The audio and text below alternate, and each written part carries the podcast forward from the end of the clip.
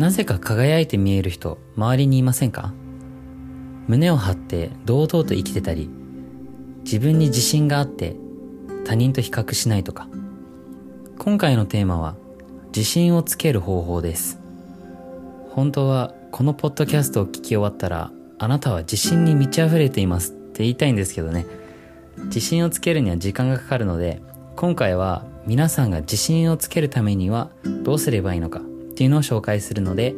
ぜひ最後まで聞いていってください。こんにちは。この番組水曜日のミニマリストはノイズやストレスを減らしたい方生産性を高めたい方幸せになるためのヒントを見つけたい方に向けて生活が少しだけ豊かになるミニマリズムについてお届けしています。今回は自信をつける方法についてお話ししたいと思います。では早速、えー、今回4点ですね。あります。まず1つ目早速もうやっていきましょう、えー、まず1つ目がですね言葉と言動を一致させるです。言葉と言動が一致している人ってかっこいいですよね。言ったことを実行してたりちゃんと継続してたりその人の行動が理念通りだったりすると輝いて見えます。日本語で原稿一致。言うと行くと一致ですね。原稿一致という言葉があるんですけどこれどういう意味かっていうと口で言うことと行動とに矛盾がないこと。これあのネットで調べた、えー、定義ですね。口で言うことと行動とに矛盾がないこと。主張している通りに行動すること。っていう原稿一致という言葉があるんですけど夢を語ってそれを叶えてる人ってかっこいいと思いませんか？例えば夢は野球のプロの選手になるっていう少年がいたとしてその少年が毎日夜何回も何回もバットのバットを振る練習をしてたらあかっこいいなと思うと思います。でその少年自身もちゃんと言ったことを実行していることによって自信になると思うんですね。逆に言ったのに一切行動してないと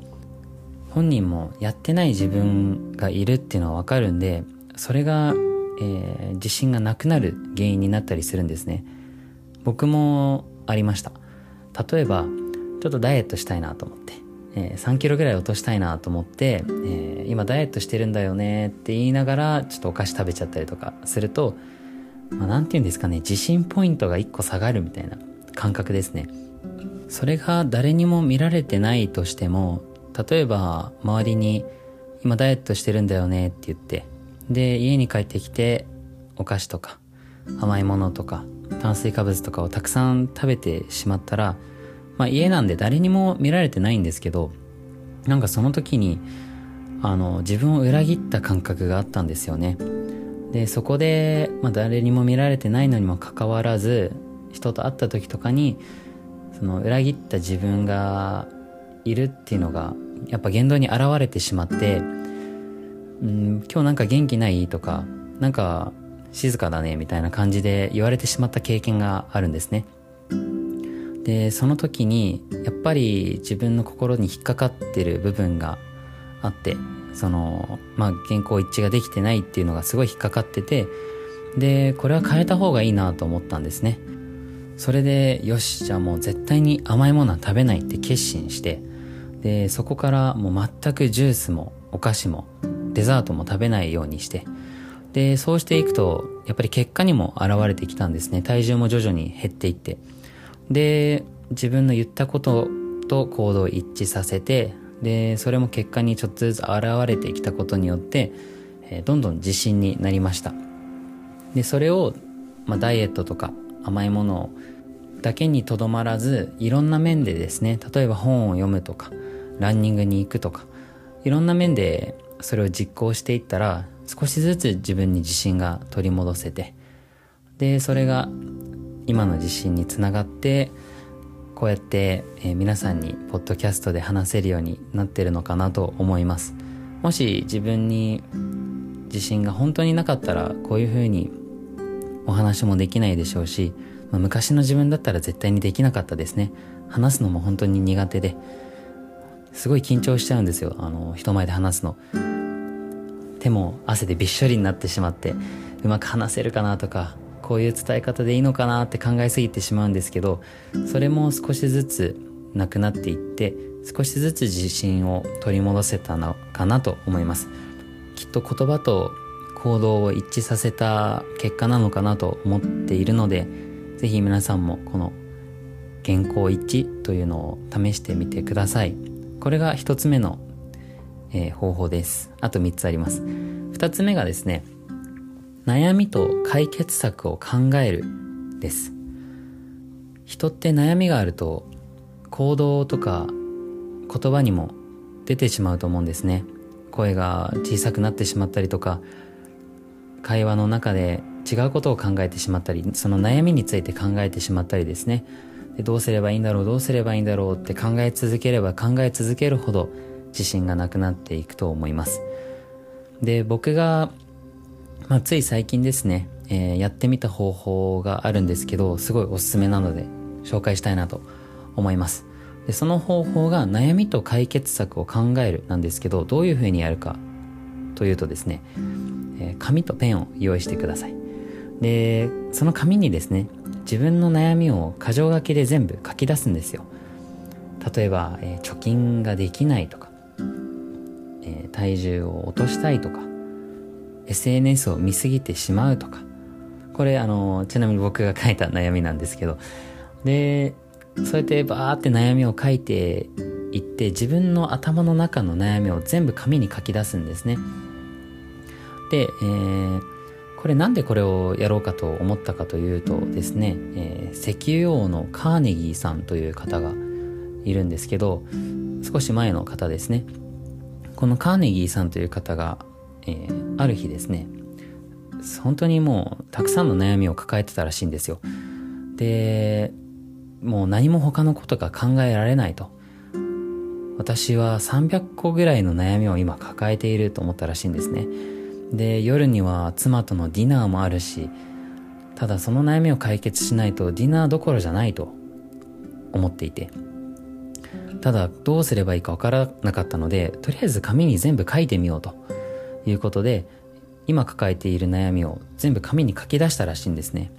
で書き出してみると300個あると思ってた悩みがたったの70個しかなかったんですよ。でその悩みを全部見て今日解決しなきゃいけない悩みが一つもないと。例えばその悩みの中にどうしたら人類はもっと優しくなれるんだろうとかどうやったら世界平和を作れるんだろうみたいな悩みがあるんですけどそういう悩みって一晩じゃ解決できないと思うんですね。で自分一人で考えられることでもないと思うので、えー、今日じゃなくてもいいと。で他の悩みも全部見た時に今日じゃなくていい。明日でもいいっていう悩みばかりだったのでその日は妻と、えー、楽しくディナーに行けたそうです。これあのー、何が起こったかというとですね頭の中に頭の中だけにその悩みを抱えておくと整理できないんですね。ただ紙に書くことによって全体像が把握できるんですよ。可視化できるんですね頭の中を。で可視化することによって見える化することによってあ自分はこれぐらいの悩みが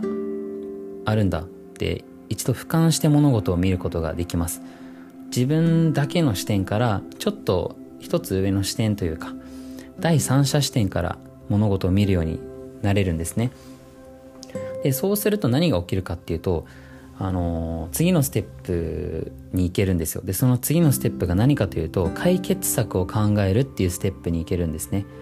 まず自分の悩みを把握して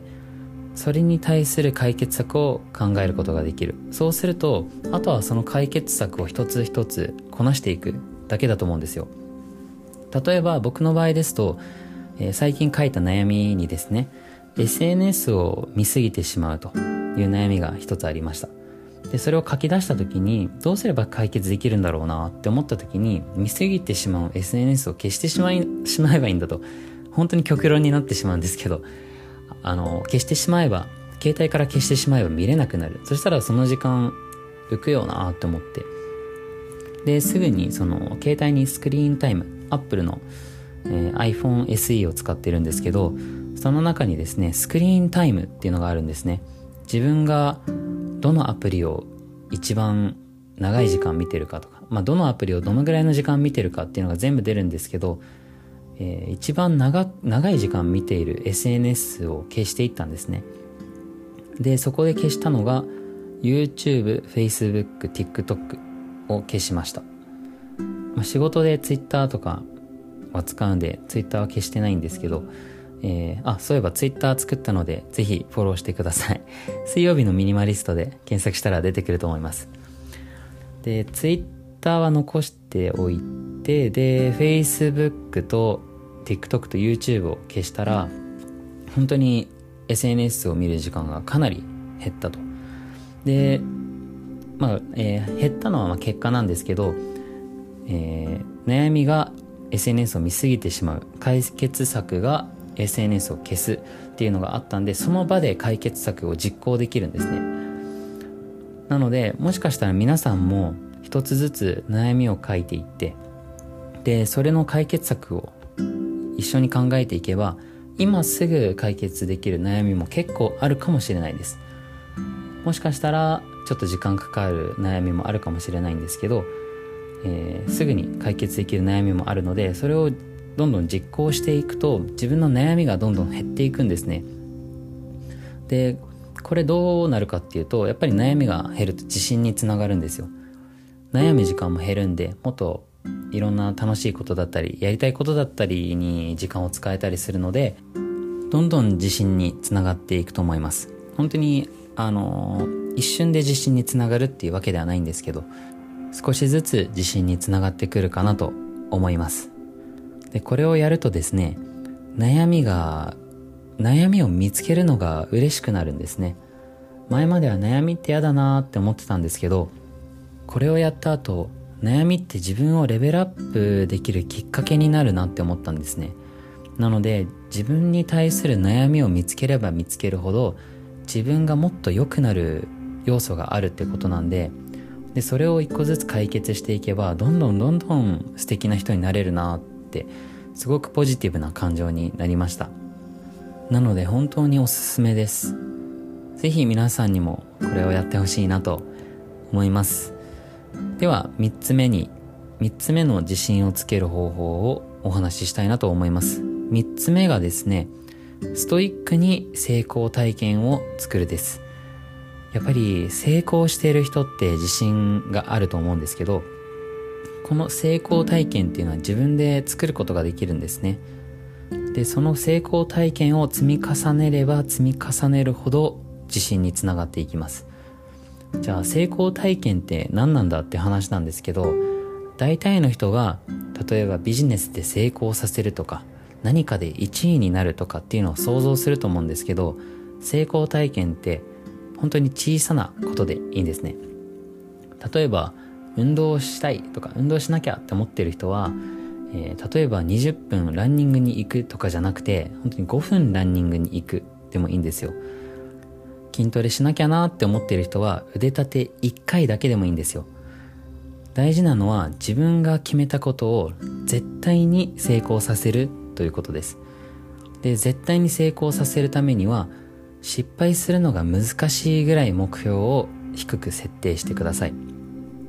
例えば腕立て伏せを1回するっていう目標を設定したら、まあ、1回ぐらいはやってみようかなってなるんですね。で、まあ、1回は簡単だしって言って1回腕立てやるじゃないですか。そしたらまあもう1回やっとこうかなって言って気づいたら2回になってるんですね。で1回やってもう2回 ,2 回はいいやってなっても1回っていうのを毎日毎日続けてたら気づいたら2回になってたり3回になってたりっていうちょっとずつレベルが上がってくるはずなんでまずはすごく低く目標を設定するっていうのがおすすめです。僕はこれのおかげで瞑想ができるようになりました。瞑想って最低20分みたいなイメージをずっと持っててで20分やらなきゃ20分やらなきゃって思ってたら全然できなかったんですね。ただある日この方法を見てよしじゃあ1分から始めようって思って毎日1分瞑想をするっていうのを決めたんですね。で、もう本当に絶対これだけはやろうってストイックに決めて、で、毎日ストイックに1分だけ瞑想をしだしたんですよ。で、これ不思議なことに、1週間ぐらい経ってくると、1分経ってももうちょっとやってみようかなってなってそれが2分になって。で気づいたら3分になって。で3分やると、まあ、あと1分増やせるなとかもうちょっとやりたいなってなってくるんですね。で最近だと5分間の瞑想が無理なくストレスなくできるようになってむしろ本当にやりたいっていう気持ちの方が強くなってきました。なので本当は毎日これややりたいんだよなって思ってることがある人だったりこうしなきゃいけないんだよなって思ってる人がいたら是非この方法を試してみてください。低い目標を設定してストイックにそれを実行して成功体験を作ってみてください。では最後のポイントとなります。最後のポイントはですね方法というかアドバイスに近いかもしれないですね、えー、4つ目はですね他人に押し付けないです。今お話しした方法例えば、えー、原稿一致とか悩みと解決策を考えるとかストイックに成功体験を作るっていうのができるようになってくると自分に少しずつ自信が戻ってくるはずなんですね。でその自信が戻ってくるとそれを他人に押し付けちゃう人も結構出てくるんですよ。自分はできたからみんなもやれみたいな。なんでやらないの？みたいな感じになってしまいがちなんですね。でこれ本当に危なくて、えー、それをやってしまうと周りからなんか自信がありすぎる人を通り越してなんか攻撃的な人に見られてしまう可能性もあるので、えー、他人に押し付けないのが、えー、いいのかなと思っています。できてない人に対して言いたくなっちゃう気持ちはあるかもしれないんですけど、言うと萎縮しちゃうので、えー、自分の体験を話すとかがいいかもしれないです。自分はこういうこと試したら、えー、こうなったんでおすすめだよとか、えー、っていう形がいいかもしれないですね。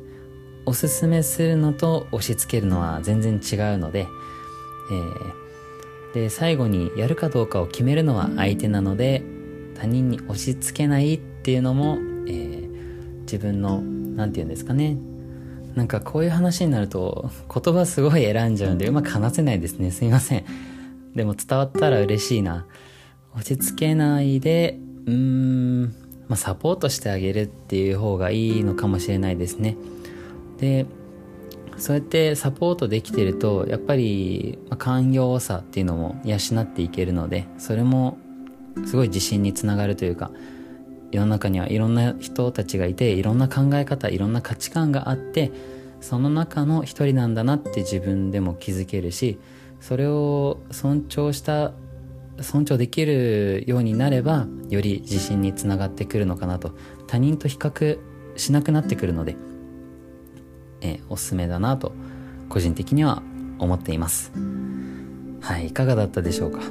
最後ちょっと言葉が詰まっちゃいましたけど、えー、今回のことをまとめると言葉と言動を一致させる悩みと解決策を考えるストイックに成功体験を作る他人に押し付けないこの4点が大事になってきます。少しでもためになったらもしくはいいじゃんって思っていただけたらポッドキャストで星5をくれたら嬉しいですまだ登録してない方は、えー、見逃さないようにぜひ登録ボタンを押していただけたら嬉しいです水曜日のミニマリストは毎週水曜日にノイズやストレスを減らしたい方、生産性を高めたい方、幸せになるためのヒントを見つけたい方に向けて生活が少しだけ豊かになるミニマリズムについてお届けしています。Twitter も始めたので、ぜひ水曜日のミニマリストで検索してフォローしてくれたら嬉しいです。7人ぐらい、6人かなの方がフォローしてくれてすごい嬉しかったので、もし Twitter を持っている方がいたらフォローしてくれたら嬉しいですただどうやって交流していっていいかわからないのであの気軽にリップとかくれたら嬉しいですまだ僕もあまりツイートしていないんであれですけど是非、え、何らかの形で交流できたらなと思っています。Twitter ってスペースっていうあのルームみたいのも作れますよね。音声だけの。そこでお話とかもできたら面白いなと思っているので是非参加していただける方がいたらまあすぐいつやるかはまだ決めてないんですけど Twitter でフォローしておいてくれたら嬉しいなと思います。では今日はここら辺で終わります。また来週水曜日にお会いしましょう。